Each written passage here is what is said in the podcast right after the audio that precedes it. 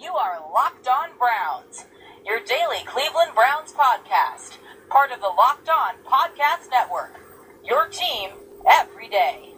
How is everybody doing? Episode 136 of Locked On Browns. I am your host, Jeff Lloyd, on Twitter at Jeff underscore LJ underscore Lloyd. Can always, guys, please, we do the uh, Locked On Browns Twitter account as a follow back. You guys have absolutely been fantastic with suggestions, people you want to hear. Uh, the community's been great. We reached out to these guys. Don't seem to have much issue getting them. Uh, you know, you know, a lot of people looking for ex players and stuff like that. Look, there's a lot of shows we got to fill in the off season. So, uh, you know, I think that's going to be the best time to start adding in those. Maybe, you know, we'll do like a segment a week or with like that. But I appreciate you guys for everything you've done to this point. Um, Pete Smith is with us here. And look, uh, you know, Pete and I, it seems like we're getting to a point where we're starting to get some divides here on some definitive positions, uh, which obviously makes, you know, the shows even more fun. But Pete, how's everything going, buddy? Uh, you ready for Monday?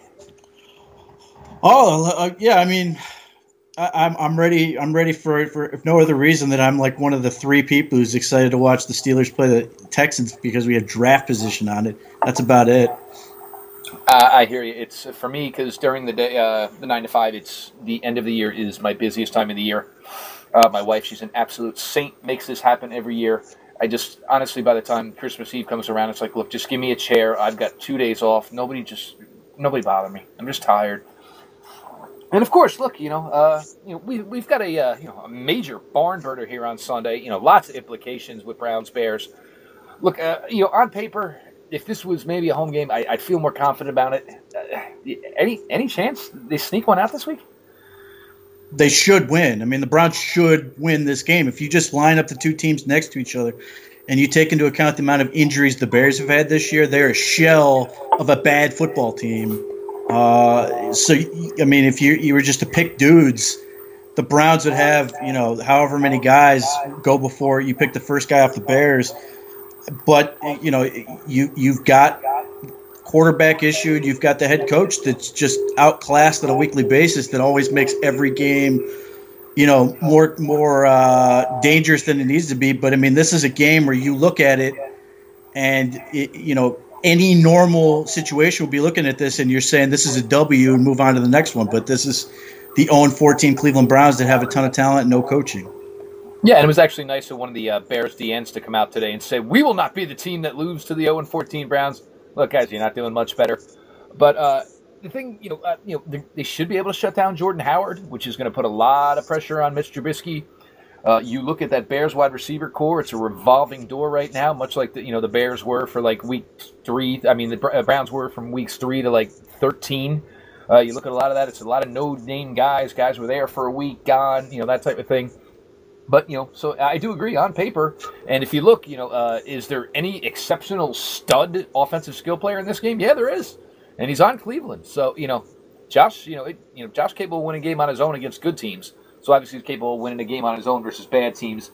Uh, guys, the Locked On Brown uh, Thursday edition, obviously brought to you by MyBookie.ag. I'll hook you up with a little bit of a promo code in a little bit here. But uh, Pete, getting down into it a little bit further, we're, we're starting. You know, this is one where I kind of, and I, man, I hate to have to eat some crow, and especially to you. But uh, the Josh Rosen, uh, Josh Rosen news yesterday, and, and, a lot of people were taken aback and like, well, why didn't we hear about this? And look, guys, colleges don't have to disclose injuries. Um, so many times, you know, you know, with you know college football, you'll hear lower leg, upper body. You know, that's you know they don't have to tell you any more than that the fact that Josh Rosen himself came out and said he was still in a concussion protocol, and now, uh, if I'm doing it correctly, I do believe his last game was November 24th, and now here we are, obviously a couple days from Christmas, and Josh Rosen saying he is still in a concussion protocol, which would be his second this season, which with a lot of people, and if you go through it, it looks like it's his third of his career to this point. It's it, has got to be something you're concerned about, uh, you know. So. I, this just continues to make the year of Baker Mayfield rise more and more if we're talking draft position. Go ahead, Pete.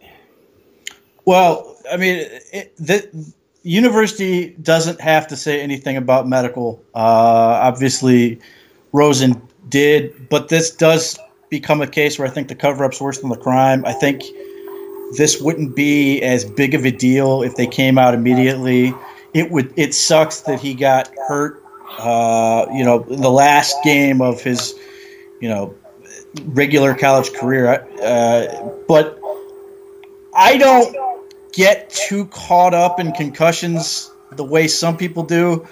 Um, and that's just because, from what I know, what I've learned about it, as long as you take care of them properly, you know, you don't have one concussion doesn't uh, necessitate getting another one. It's not like Josh Rosen is now more likely to get another concussion um, if he's allowed to, you know, recover properly, which clearly with this one he is.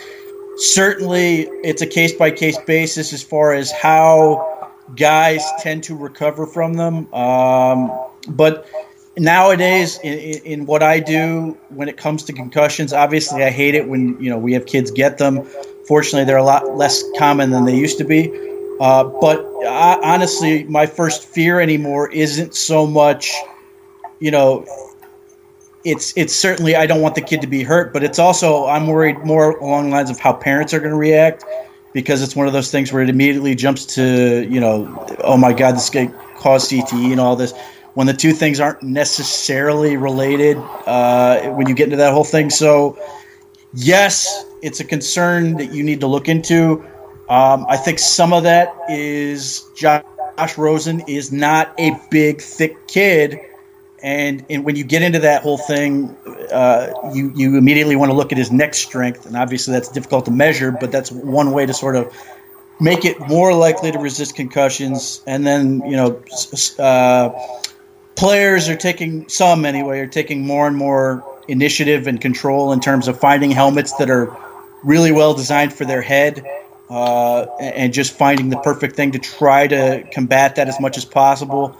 So there are things you can do, uh, but that is always that is because of the way this has gone, and because of the seriousness of the, the concussions you're treated with. You certainly have to be take it seriously. You certainly have to at least look into it, be concerned with it. But I do think there's got it's gotten to a point now where it's almost people are almost going too far, and that they're now. Uh, taking sort of I, I, think it's getting to a point where they're they're taking concussions a little too far and it's going to sound stupid with that but I do think we've gotten to a point now where uh, the concussion itself isn't nearly as bad as other things that are going on in football as long as it's taken care of properly so I, I, believe me I think Baker Mayfield's better period but this certainly wouldn't be the thing that says to me cross Josh Rosen off your board. He's still my number two quarterback. Nothing has changed as far as I'm concerned. I don't like that the kid got hurt. I don't like any of that stuff. Certainly, you got to vet it. Certainly, you got to take the, the precautions with everything in it. But nothing changed for me based on this. In, based on what this what what what has occurred against in Cal.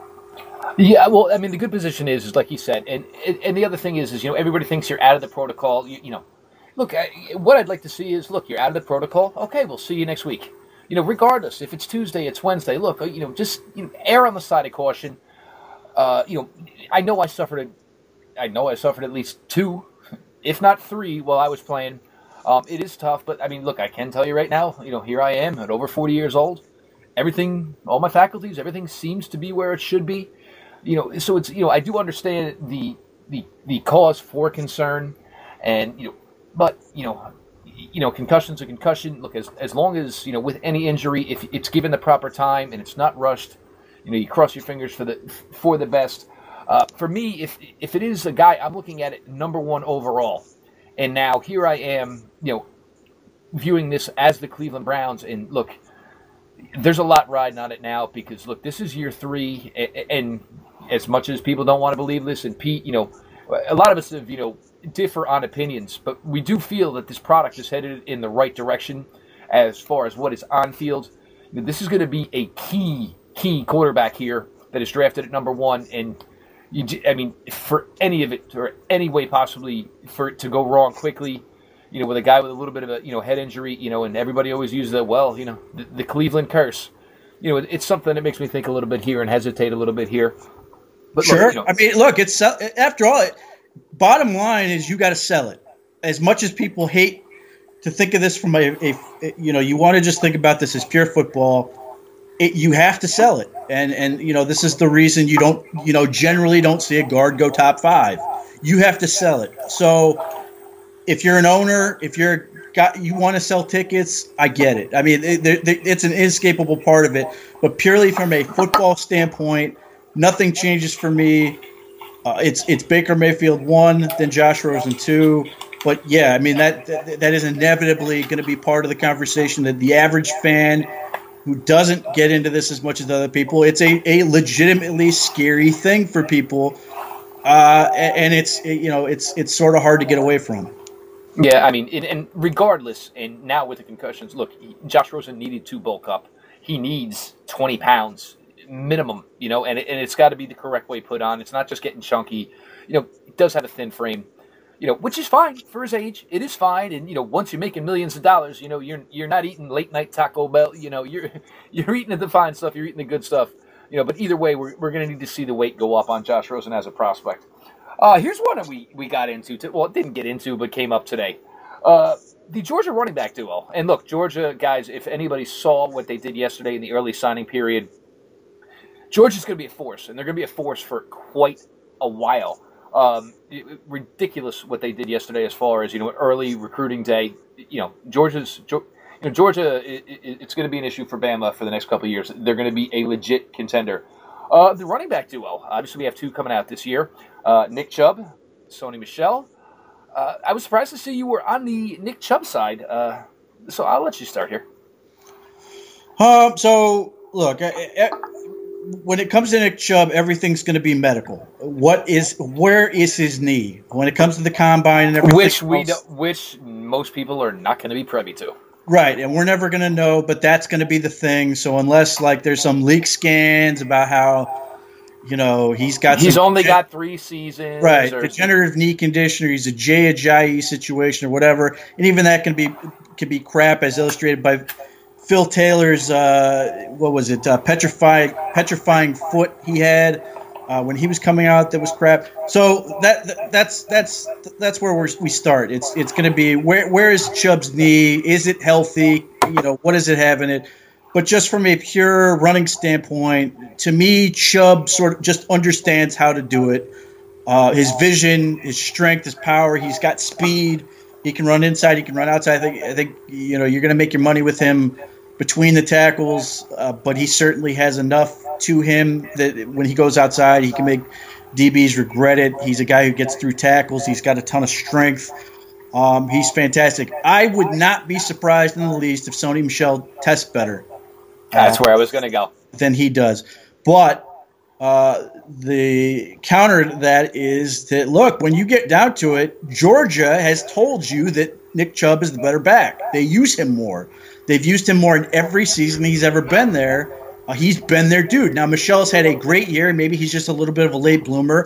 Uh, and certainly, you know, Georgia may be just smartening up as far as how they use the running backs with this sort of dynamic duo. But from catching the ball to running the ball to, to blocking to all those little things, to me, Nick Chubb already looks like a professional running back playing college, where Sony Michel may be a more explosive player, uh, maybe a physically more impressive player, just sort of in, in that sort of eye popping way. But to me, you know, again, pending health, I think Chubb's that guy who just sticks around eight to ten years and just keeps churning out, you know, big season after big season. Uh, you know, a thousand yards every year type guy. You just sort of for, you just sort of take him for granted. He just churns it away and, and, and does does dirty work for you. I, I, think you described that actually very well. And let me preface this before you know we I, I get into my points on Sony. Both these guys, I don't really see any reason unless Chubb, you know, the medicals do come back with a lot of questions. These guys are both going probably in the top three rounds. I, I think Sony Michel. I, I think you know I like chunk plays. I like chunk guys. Um, and, and I view it more as I, am going to play a stable of running backs. Look, neither one of these guys are, you know, the Le'Veon Bell, the Ezekiel Elliott's, the absolute bell cow of the backfield. So I think if I'm going this avenue where, you know, and look, we don't really see this with Cleveland guys. You don't see Duke Johnson put in the best situations. But if I'm building a stable, I want guys that do X, Y, and Z. And that's what I'm going to call for them when I put them on the football field. So, you know, I, I think I think Michel, uh, with what he brings as far as the big playability, is something I, I, I do like, and I do like the fact that he's been you know part of a running back by committee down at Georgia, and even this year, you know, obviously you're a freshman in the mix, you know, fantastic young back himself, you know, guy who'll certainly be talked about in a couple of years. But I do like the fact that Michel is already into that type of role. There's very few teams and very few guys who are capable of being a David Johnson or being the only running back on your roster. So for me, you know, give me the wow factor. You know, I think you're going here more the you know the safe and you already know what you got approach, right? Well, I, I, I, that's part of it. the The worry you have with a guy like Michel is that he gets into the league somebody makes him a, a, feature back. You guys took him in the top of the second round, for example, uh, and he just doesn't live up to what you expect from him. That he's more of a role player. I think part of what makes Michel so attractive and, and part of what's hurting Chubb a little bit is Chubb's boring in the sense that he's been around for you know four years. And anymore that's becoming you know player if they've already popped like Chubb has there's there's a sense that a guy's getting boring, a guy's getting stale, and and and, and he's in a lot of ways, in a lot of ways, Michel is new and fun, and and there's an element of it. And I'm not accusing you of this. Uh, that some people are, you know, want to talk about the new guy or excited about the new guy and sort of forget that the old reliable back there, you know, the thing I, you know, when I look at it, to me, Chubb is the guy you put in the fourth quarter when you're up, you have a lead, and you just keep feeding him, and he just beats the crap out of a defense. And you, he, he's the closer. He's the guy who just eats carries. Uh, and again, when you have a guy, and to me, I, I would like to ultimately head to a four or five back system when you include Vitale, uh, where you have Duke Johnson as sort of the offensive weapon. You have a guy like Chubb who you just put in there and you know what he's going to give you every time and then you have you know somebody who may be more explosive in between the tackles and that and it, none of them require a substantial investment if somebody goes down it's not the end of the world and you just sort of have you know a, a real group approach to the running back position I, to me i mean if you can get a Le'Veon Bell, if you can get, you know, a Jordan Howard, you can get some of those guys, you know, you're going to ride the hot hand and they're going to get a million carries and, and be great. Uh, but, you know, anymore, I you know, just looking at it from a draft perspective, looking at it from financial standpoint, I'd rather put my money elsewhere. There's just too many damn good running backs in this class. is embarrassing with the amount of guys that can be.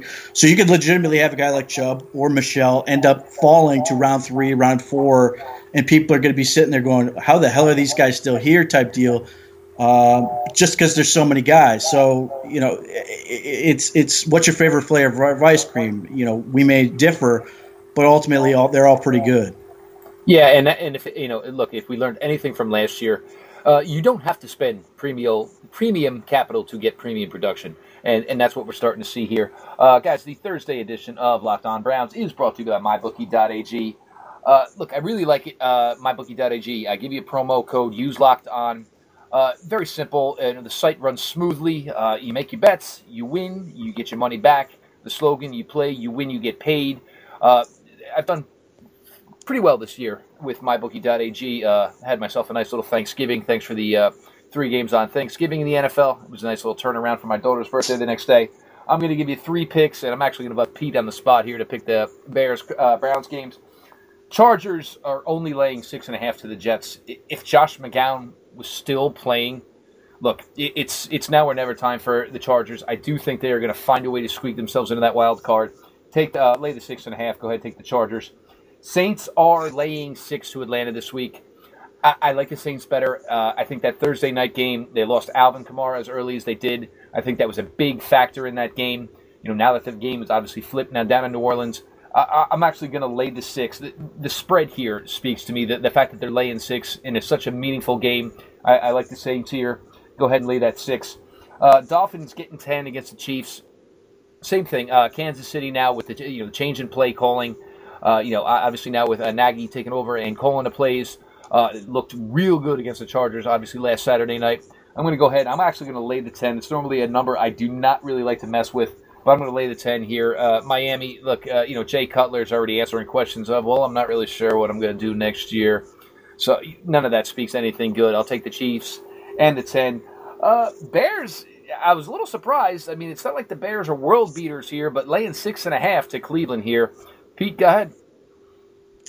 I mean, I would take the Bears. I, I, I just, it, I'm, I just have that little confidence. Don't exactly.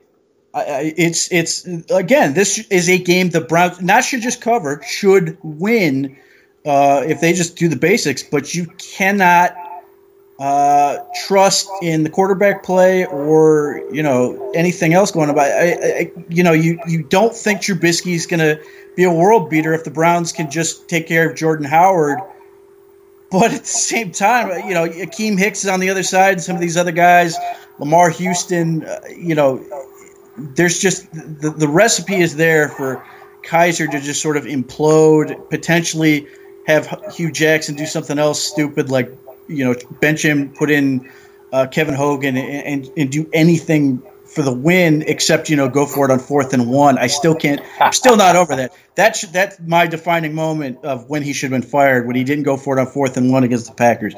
But he's just there's just no reason to believe in this. Uh, what they've got at the at the most important things. Games in the fourth quarter come down to quarterback and coaching, and the Browns are losing on both fronts.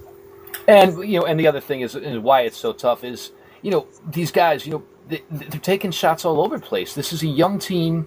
Now it's you know they know they're 0 and 14. You know 0 and 16 is as close as possible.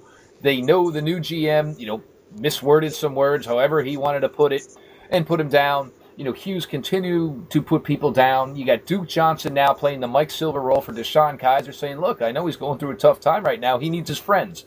Well, no, he needed his head coach to step up for him. The head coach that loved him so much in August. So yeah, I mean, it, it, it's hard to think that a win can come out of this franchise right now. But guys, mybookie.ag, you play, you win, you get paid. Go ahead, sign up with them, get some bets in here the next couple of weeks over the playoff time. Uh, trust me, uh, you know it, it's a product I definitely endorse, and we appreciate the sponsorship.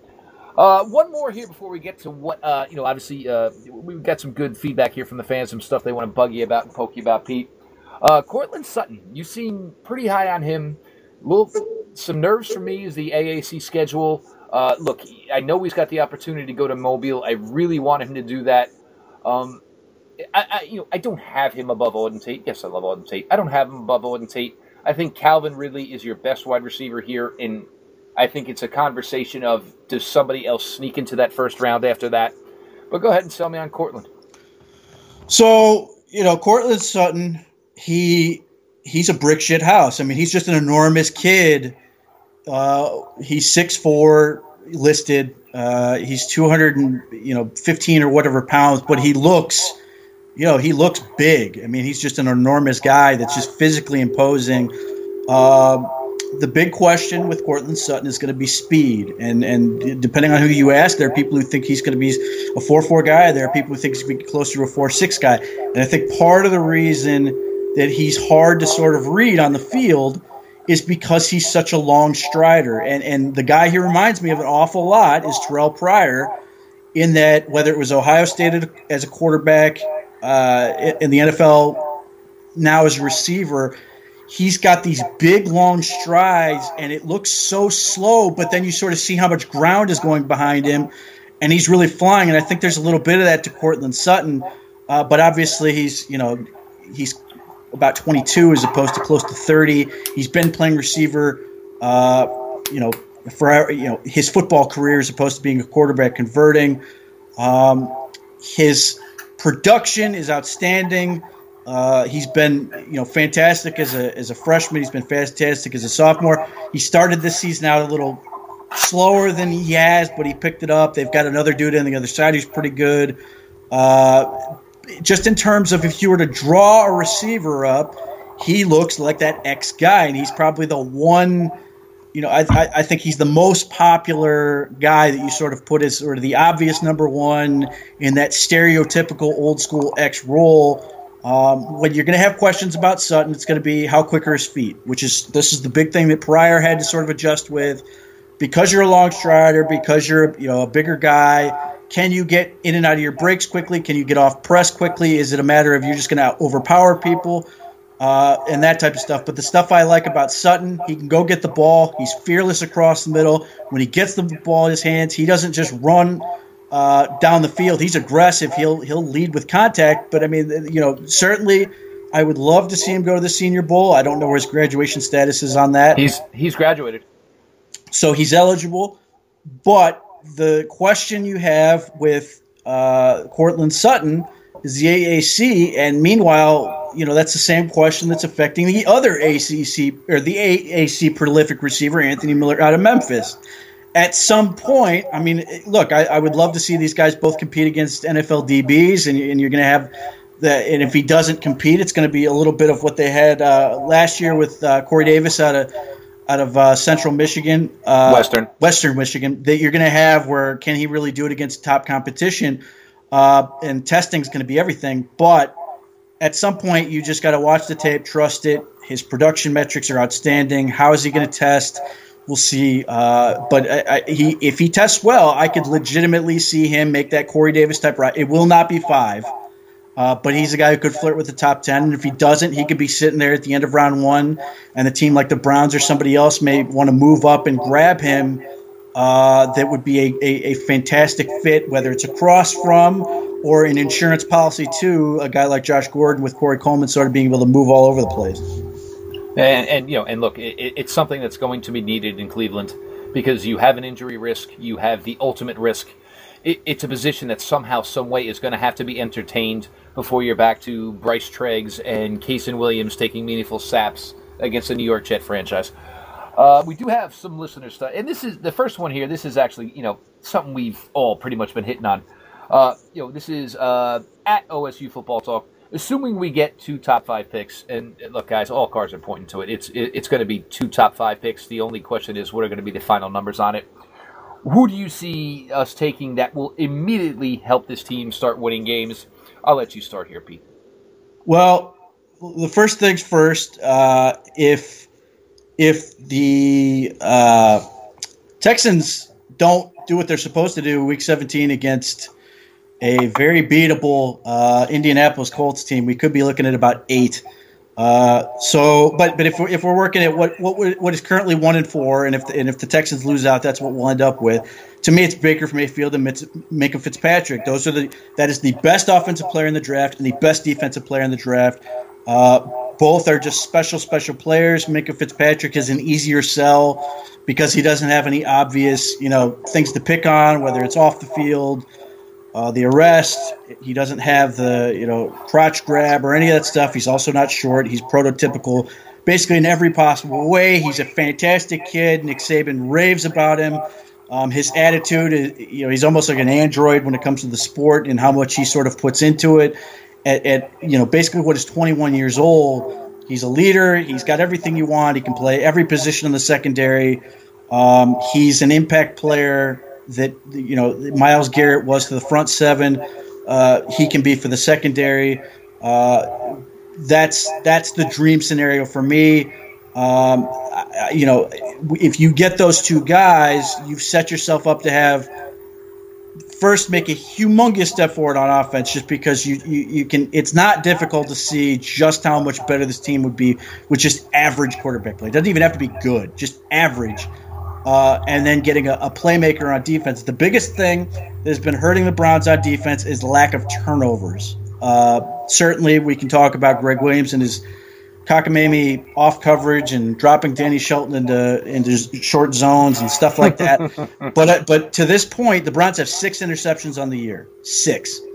Minkah Fitzpatrick is a guy who can get you six in a season. That's you know that becomes the big element. Is is you have a guy like Myles Garrett, you have Emmanuel Ogbah. Myles Garrett is a legitimate stud, everything he's supposed to be. And if he puts pressures on these quarterbacks and they make mistakes, Minkah Fitzpatrick's the smart, uh, guy with great ball skills and return ability that punishes him for him. And not only that, but he's a guy who's a threat to put points on the board. So if, if we can get to a position where the Browns end up with those two guys, those are franchise altering, game changing players, no different than Garrett was last year. Yeah, see, for me, uh, look, the quarterback, look, you know, Baker Mayfield is continuously closing the, closing the gap. I think Josh Rosen, you know, still a special, special throw of the football. There's no questions here, you know, guys, it, it's going to be quarterback at one. It should be quarterback at one. And, you know, even, you know, it's not me that thinks Lamar Jackson's a top quarterback, but regardless, you were here at one. You were going to be most likely in the top five. You take your quarterback at one because you got no plans of being back in this top 10 anytime soon. You, this is going to be the last one that changes things. Uh, Minkah Fitzpatrick, it, it seems to be another consensus. And uh, look, I, my brother in law coached against Minkah Fitzpatrick when he was playing Pop Warner. Minkah Fitzpatrick, at 13 years old, was calling out plays that my brother in law was running just from formations, just from seeing the way the kids lined up. He is the football savant. Uh, and the best thing about him is, yes, he can play deep. He can play. Some, he can do free safety stuff. He can play closer to the line. He can blitz. He. I mean, yes, there may be a team or two that thinks maybe he's a cornerback the way the corner the way it is that Jalen Ramsey went. That is how legit of a defensive back and the skills that he brings are. Special, special talent. And look, that secondary, you know, Gregg Williams, you know, he's got, you know, McCourty hung tough, you know, obviously Boddy Calhoun, great in the nickel. But overall, you just you need some bodies there. You need some you, you need guys who can just make plays, and Minkah brings that to you in absolute spades. So you most likely your dream scenario is quarterback of choice and Minkah Fitzpatrick.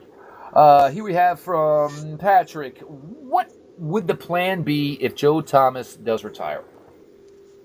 Oh, panic. I mean, look, it, it messes up a lot of things. Look, there are. This is not a great offensive tackle class, but there are some dudes. Uh, so I, I, think there's certainly an option. Let's. I do not think the Browns gave Joe Thomas three million dollars just to you know say here here you go here's your gold watch. Sorry, we jinxed you because we were talking so much about the ten thousand snaps. right. I mean, there's just nothing in his look. I, I understand that he's you know, he's saying all the right things. Um, he's saying he wants to you know talk it over with his family. He wants to fully be able to make a a, a sober decision about his body. Here's the problem: Joe Thomas is one absolutely stupidly madly in love with football. It, it, he cannot help himself from that standpoint. And two, he's playing at an elite level. There are a lot of people who want to say he's fallen off. He's still a phenomenal top three tackle in the league. Uh, and, and, you know, I'm hoping that the Spencer Drango experience has sort of sobered people up and, and helped them appreciate just how good he is. Biomechanically, Joe Thomas is perfect. Like he's done every little thing to make his stance, his step, and everything so efficient that he doesn't. If you watch it on tape and you break it down, I, I, mean, I've had the chance to you know to go to a clinic and have LeCharles Bentley talk about it. It's perfect. He, you just cannot do it any better than he's done it. So I, I don't think that's a likely scenario. But what I do think is there are guys uh, that in this draft class where there could be a real opportunity to pick up a swing tackle who can develop behind Joe uh, Joe Thomas, and and the guy I love the most is the guy you took it, the mock draft you guys did is is uh, Mitch Hyatt from Clemson. I think that kid's a stud, and ultimately, if he does declare, I would not be surprised in the least if that dude ends up being a first round pick. He, if you just watch the game, uh, the national title game against Clemson, and what he did against Jonathan Allen, he's a phenom, and and that was as a sophomore, and he's only a junior now, but he's just so good uh, in terms of his ability to bend, his hip flexibility, all the stuff you want to see, movement skills, and he's a nasty guy, uh, you know, in, in, terms of mean streak and all that stuff. And then the other guy I, I, I like in early viewing is, is Brian O'Neill out of Pitt. Uh, who, who, just declared for the draft. Now, obviously, he go go back uh, if if he hasn't signed with an agent, doesn't like his feedback. He's a former tight end, really light on his feet, uh, still bulking up, uh, but he, he played right tackle the past previous two years, was left tackle this year. Pitt had a, a an astoundingly good offensive line last year uh, with with Dorian Johnson at left guard and and the other uh, left tackle they had last year. I thought was Boats, good. Boatswaity, yeah, yeah, Bozawadi, Adam Bozawadi, and Brian O'Neill to me is better than both of them uh, in terms of what he can be. I think he's a little bit of a project which is why I think he'd be perfect for Cleveland. Uh, in in the sense that Joe Thomas is a fount of knowledge who's actively looking to help people, uh, and obviously he's been doing that with Drango. I think he could help a guy like Brian O'Neill while he's getting stronger. Give them a nice swing tackle option for a year behind Shon Coleman uh, and, and Thomas himself. But you know, if if somehow, some way, Joe Thomas decides, look let, let, us say he, he finds out something's wrong, something's legitimately wrong with him, then obviously it becomes a bigger deal. But I still don't think there's a guy in this draft, and maybe it's Mitch Hyatt, that warrants going, you know, top 10 uh, at the offensive tackle position. And I think you may either trade down or trade up to get your guy. Uh, and, and it becomes a Drango slash try to get the rookie ready. But I really don't see, I, I don't see a scenario where Thomas decides – he's going to go out on an injury after doing the 10,000 snaps, everything else. I think he his the way he's sort of programmed, he's going to go out, leaving the field on his feet, you know, helmet off, you know, absorbing the cheers, not going off, grabbing his arm, and not being able to remember that like Taylor Lewan was, you know, was was telling him to get b- better and all this other stuff. Yeah, and the other thing is, look, I mean, he's doing weather reports on game day, you know, talking with Drango, you know, constantly talking with Myles Garrett uh, you know, I think at the heart of it, Joe Thomas is a football guy, and if this was any other type of injury, where it was something, you know, knee, Achilles, or you know, a question of his back, or a question of his neck, and something that you know, this is something I, you know, I maybe have to be concerned with down the road. Look, he may be concerned with some stuff down the road anyway from playing football all these years, but this wasn't, you know, a major injury where you, you know, you, you see guys walk away from the game from. Uh, his passion and love for the game is sick and ridiculous. And like you said, I, I don't think they would have given him the three million just for getting hurt, eh, you know, because he's walking away. As much as I don't think Joe Thomas would have taken it. You know, I've made my money. You, know, you don't have to give me three million dollars because I got hurt. You know, I, it just nothing about the Joe Thomas narrative and the type of guy he is speaks on any of that. Guys, uh, obviously it's Bears week. Uh, Locked on Bears. I actually recorded a show with uh, them today. Lauren Cox does a great job over there. Anything Bears you needed, check out uh, at Cox Sports One on Twitter. Check out the Locked On Bears podcast. Lauren does a fantastic job with that. So anything you need, Browns fans, before this Sunday, go ahead and check that out. We're going to get back to some listener stuff here, Pete. And let's see what we got here. Ah, our buddy out in LA, stand up comedian at Browns Mock Draft. Uh, a lot of talk here that maybe some sort of veteran type presence quarterback should be brought in here. You have a preference here, Pete? Yeah, it's Chase Jan- Jan- Chase Daniel, uh, who's currently yep. with the Saints. To me, uh, first, a lot of this is based on the fact that whether it's Mayfield, uh, you know, obviously my preference, or Rosen, I think either guy can start right now. Uh, I, you know, people talk about Alex Smith people talk about some of these other options, Tyrod Taylor. Who, uh, I don't think Tyrod Taylor has any interest in coming to be a bridge where he, you know, he basically just got uh, sort of thrown under the bus in Buffalo. I don't think he's a great quarterback, but I think he's good enough where he, he knows he can get a job somewhere and actually play. Uh, I don't know if Alex Smith has decided, hey, I'm cool with just being a backup at this point. I, I think he's another guy who can be a legitimate starter for somebody. I mean, it, you know, certainly people think that you know, Jacksonville may be in the market to make make a big splash, or maybe they like Bortles. Uh, you know, God help them if they do. But it, you know, that could be a situation where you add Alex Smith to the the their uh, roster, and they're a much better football team just by getting a little bit more out of the quarterback position. To me, whether it's Rosen or Dan, uh, Rosen or Mayfield, uh, I, certainly, I think Daniel's advantage, if we have Mayfield, is he's faced all of these sort of challenges. He's a shorter quarterback. He's you know he's a plucky guy. You know, uh, got a little bit of an edge to him and all that. He was a great quarterback in college. Um, he is sort of understands what he is. I, I you know he got you know, he felt like he got wronged a little bit in Philadelphia. But ultimately, he went back to the Saints behind Drew Brees, which is the whole reason they liked him there in the first place. He was very similar to that style. They wouldn't have to change the playbook. Uh, but I think he's an ideal guy to sort of mentor uh, Mayfield or or a guy like Rosen. And if some for some reason they aren't aren't ready or, or, or, they get hurt or something, you can win a game or two with Chase Daniel. But you're not in the market to get somebody to play, you know, a full season. I mean, this at what point are you saying, you know, God forbid you, you get Alex Smith, you know, are, are people going to want to go through in Cleveland what the, the Chiefs are going through in Kansas City? I think they've done it right in Kansas City in terms of Mahomes. I don't think he was ready. I think he needed the time. I think it's been a smart development plan with him there. but I in Cleveland they, you know, with Rosen and Mayfield, I, I think they're going to be ready from the word go. But I also think this fan base is terrible when it comes to patience on that type of stuff. I mean, even with uh, e- even with Brian Hoyer. Uh, you know they, they were seven and four, lost some games, and then and then couldn't help themselves, and, and, and demanded they put in a kid who had no business being on the field.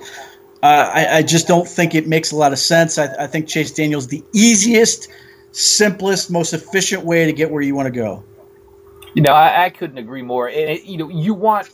I don't exactly, and I think the way you put it, that I do absolutely agree with, and you know, uh, that whole scenario we tried to do with Chase Daniel but it's just the way the app works. You know, apparently Chase Daniel wanted crazy money, you know, for what the role he would be serving. You don't necessarily want somebody in here to start. You want somebody in here who, if all went wrong, had to start.